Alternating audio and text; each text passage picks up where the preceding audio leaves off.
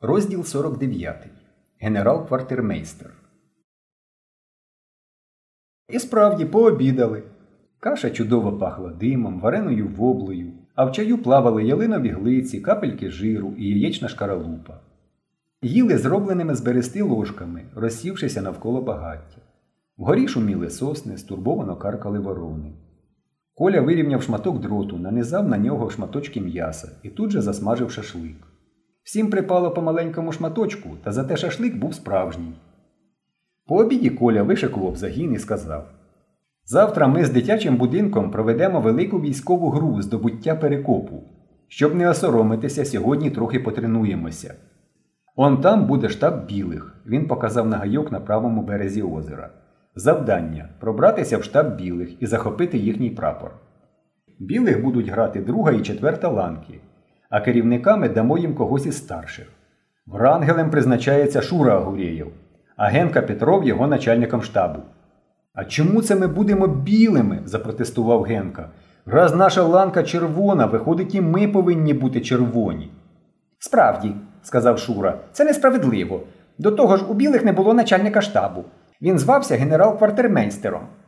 Добре, посміхнувся Коля. Значить, Генка буде генерал-квартирмейстером. А наказ виконуйте. Як тільки почуєте сигнал труби, гру закінчити і всім зібратися в таборі. Шура і Генка страшенно образилися цим призначенням. І коли перекоп був узятий, а штаб білих розгромлений, Врангель і його генерал-квартирмейстер зникли. Їх довго шукали, кілька разів трубили в горн, але вони не з'являлися. Нічого, сказав Коля, самі прийдуть.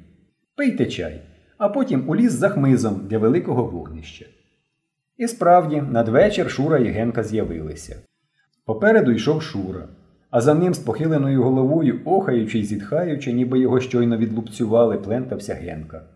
Вони підійшли і мовчки зупинилися за кілька кроків від колі. Чого прийшли? сухо спитав Коля. Ми здаємося, з поваленим виглядом оголосив Шура. А чому ви не з'явилися по сигналу? Шура почав явно заготовлену наперед промову.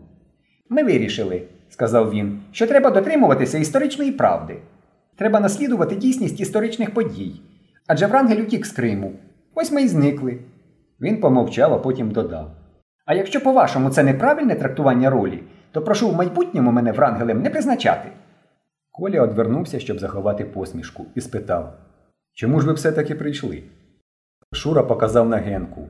Мій генерал-квартирмейстер небезпечно захворів. Генерал-квартирмейстер дійсно мав жалюгідний вигляд.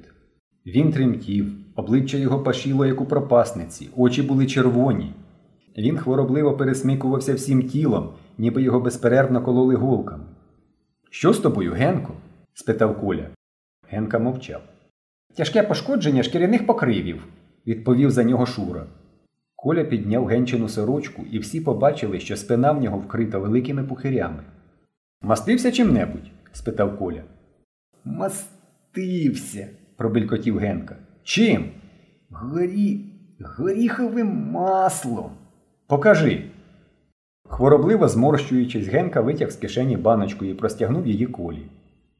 Коля довго розглядав її, нюхав, потім спитав Де ти її взяв? Сам, сам зробив по рецепту. По якому рецепту? Борька дав. Так, сказав Коля. Це суміш цинкової мазі з кремом для взуття. Ех ти, провізор. Нещасного Генку змастили вазеліном і поклали у палатку.